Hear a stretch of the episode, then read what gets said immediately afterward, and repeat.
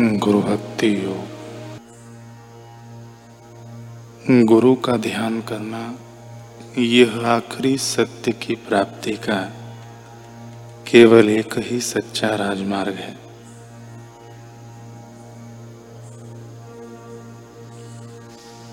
गुरु का ध्यान आपके इष्ट देवता का दर्शन कराता है। गुरुत्व में स्थिति कराता है। गुरु का ध्यान एक प्रकार का वायुयान है, जिसकी सहायता से शिष्य शाश्वत सुख, चिरंतन शांति एवं अखूट आनंद के उच्च लोक में उड़ सकता है।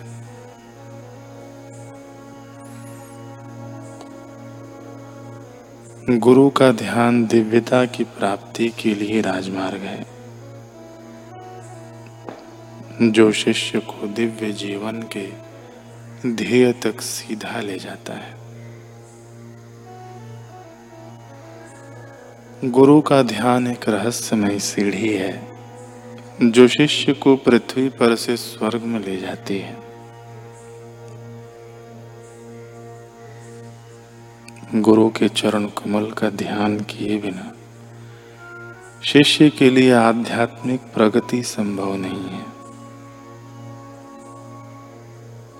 गुरु का नियमित ध्यान करने से आत्मज्ञान के प्रदेश खुल जाते हैं। मन शांत, स्वस्थ एवं स्थिर बनता है और अंतरात्मा जागृत होती है।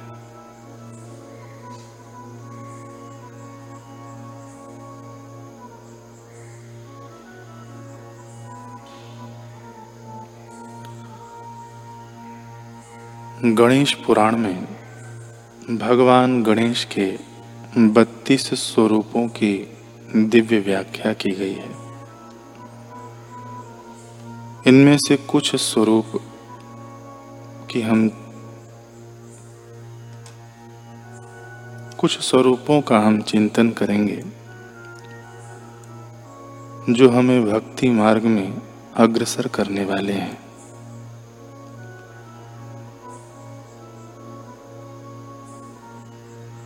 भगवान के बत्तीस स्वरूपों में से भक्त गणपति तीसरे अवतार हैं। भक्त स्वरूप गणपति चांदी सदृश श्वेत रंग में प्रकट होते हैं। श्वेत वर्ण शांति व सौम्यता को दर्शाता है। मुख्यतः यह स्वरूप भक्ति रस का प्रतीक है। भक्त गणपति के दिव्य हाथों में गुड़ रस, मीठा आम, केला और जल युक्त कच्चा नारियल।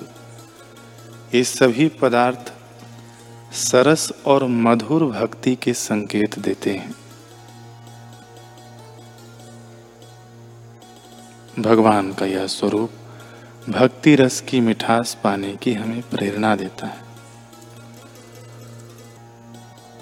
अगला रूप है द्विज।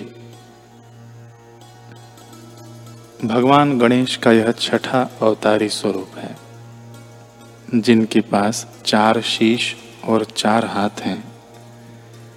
वे अपने हाथों में रुद्राक्ष की माला, कमंडल, डंडा और ग्रंथ पकड़े हुए हैं। द्विज का अर्थ होता है जिसका जन्म दो बार हुआ है। यह द्विज शब्द हमें उस घटना का स्मरण कराता है। जब भगवान शिव गणेश जी का सिर धड़ से अलग करने के पश्चात एक हाथी के सिर से बदल देते हैं, यही कार्य सदगुरु भी किया करते हैं।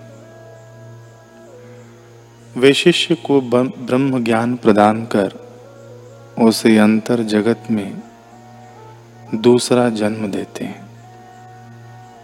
या दीक्षा प्रदान कर। उसे दूसरा जन्म देते हैं, द्विज बनाते हैं। उसके संकीर्ण दृष्टिकोण को ध्वस्त कर, उसे उदार और विवेकपूर्ण सूझबूझ का स्वामी बनाते हैं। द्विज गणपति के चार शिष्य ब्रह्म ज्ञान द्वारा प्राप्त होने वाली जागृत, स्वप्न, सुषुप्ति और तुर्य इनका प्रतीक है। या कहें, चार भूमिकाओं का प्रतीक है।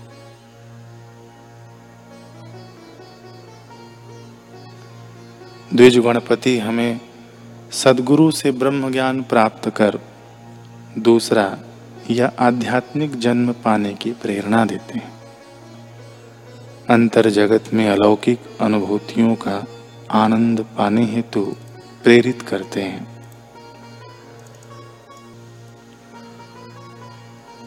गणपति का सत्रहवा अवतारी स्वरूप है एकाक्षर। एकाक्षर यानी इस अवतार को ओम शब्द से भी पहचाना जाता है। उनके चार हाथ हैं, उनका रूप रंग लाल है। वे अपने हाथों में एक टूटा हुआ दांत, हाथी का अंकुश, एक कमंद और एक मोदक पकड़े हुए हैं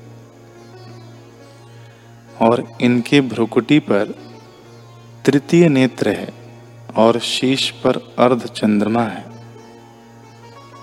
वे एक मूषक पर पद्मासन में विराजे हैं। इस अवतार में मूषक प्रतीक है हमारे चंचल मन का। पद्मासन की मुद्रा में मूषक की सवारी करना यही दर्शाता है कि चंचल मन को ध्यान साधना द्वारा नियंत्रित किया जा सकता है। तो कैसा ध्यान, कैसी साधना, ऐसी वैसी नहीं। जो गुरु प्रदत्त ध्यान हो गुरु प्रदत्त साधना हो।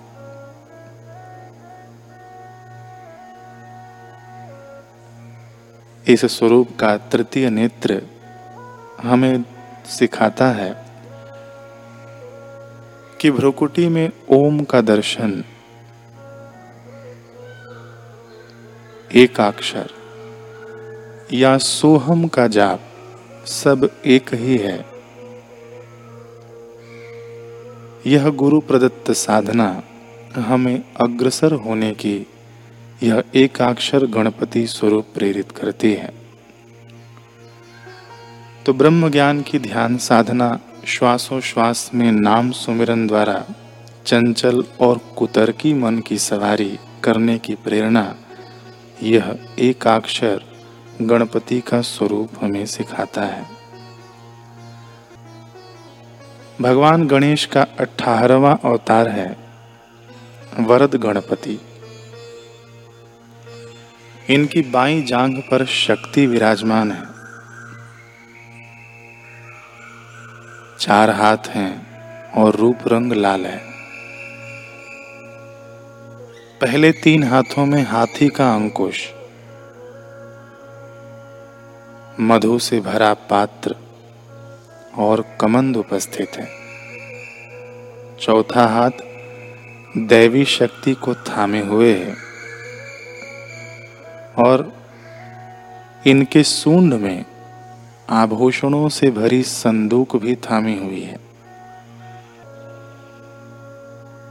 गणेश भगवान का यह अवतार वरदान प्रदाता के रूप में प्रसिद्ध है।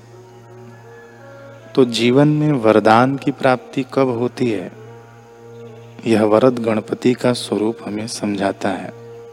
इनके हाथों में अंकुश व कमंद है, जो अनुशासित और नियंत्रित जीवन के प्रतीक हैं। जब एक साधक नियमबद्ध और संयमित जीवन की सतत साधना करता है, तब उस पर वरदानों की वर्षा होती है। उसे कुछ भी मांगने की आवश्यकता नहीं होती। बड़ी सहजता से स्वतः ही उसकी झोली में नियामतें बरस जाती हैं। तो कैसी नियामतें? भक्ति के अलंकारों व आभूषणों से ऐसे साधक का श्रृंगार होने लगता है। सूंड में स्थित आभूषणों की संदूक प्रतीक है कि भक्ति का खजाना उसके हाथ लग जाता है। दूसरा शक्ति स्वरूपा देवी प्रतीक है कि ऐसे साधक का जीवन शक्तिमान और ऊर्जा पूर्ण रहता है।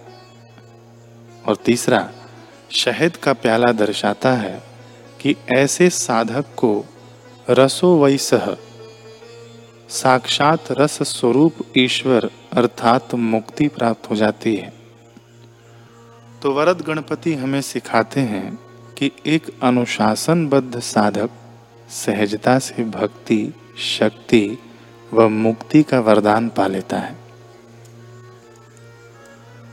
भगवान गणपति का अगला स्वरूप है विघ्न विघ्न गणपति। ये नौवे अवतार हैं। ये अवरोधों को हटाने वाले माने जाते हैं। इनके पास आठ हाथ हैं। इनका रूप रंग स्वर्णिम है। इनके हाथों में एक पैना दांत, एक फूल के मुख वाला तीर, एक कुल्हाड़ी, एक चक्र, एक गन्ना, एक कमंद, एक हाथी का अंकुश और एक लड्डू पकड़े हुए हैं। अपनी सूंड से सिर में आप एक पुष्प मंजरी, यानी फूलों का गुलदस्ता भी पकड़े रहते हैं।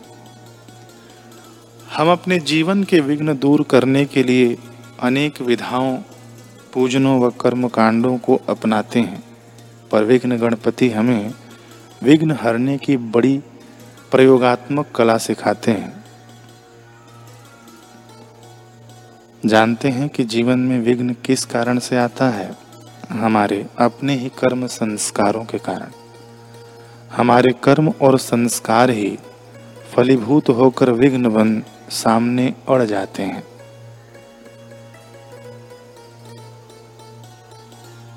गणपति के इस अष्ट भुजाओं में धारण की गई आठ वस्तुओं को ध्यान से अगर हम देखें तो इनमें दो वर्गों को, दो वर्गों में इन्हें बांटा जा सकता है।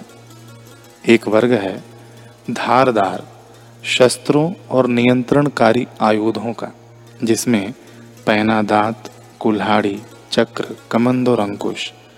यह वर्ग जीवन के पुराने अथवा पूर्व संचित संस्कारों को नष्ट भ्रष्ट करने की प्रेरणा देता है। माने ध्यान के धारदार शस्त्र से, निष्काम कर्म से संस्कारों का नाश करो। और दूसरे वर्ग को देखें तो इसमें सौम्य व सरस वस्तुओं का है। गन्ना, मोदक व फूल वाला तीर ये वस्तुएँ हमें निष्पाप, सरल, सरस, सकारात्मक, अर्थात भक्ति में जीवन जीने की प्रेरणा देती है। मधुर कर्म व्यवहार करने की शिक्षा देती है। निष्काम कर्म करने की शिक्षा देती है। ताकि आगे नए और बुरे कर्म संस्कार न बन सके। जो विघ्न रूप होते हैं। तो विघ्न गणपति से हमें प्रेरणा मिलती है कि पूर्व संस्कारों को समाप्त करके और कुकर्मों से दूर रहकर विघ्नहारी जीवन जीने की प्रेरणा हम गुरु प्रदत्त मार्ग से प्राप्त करें।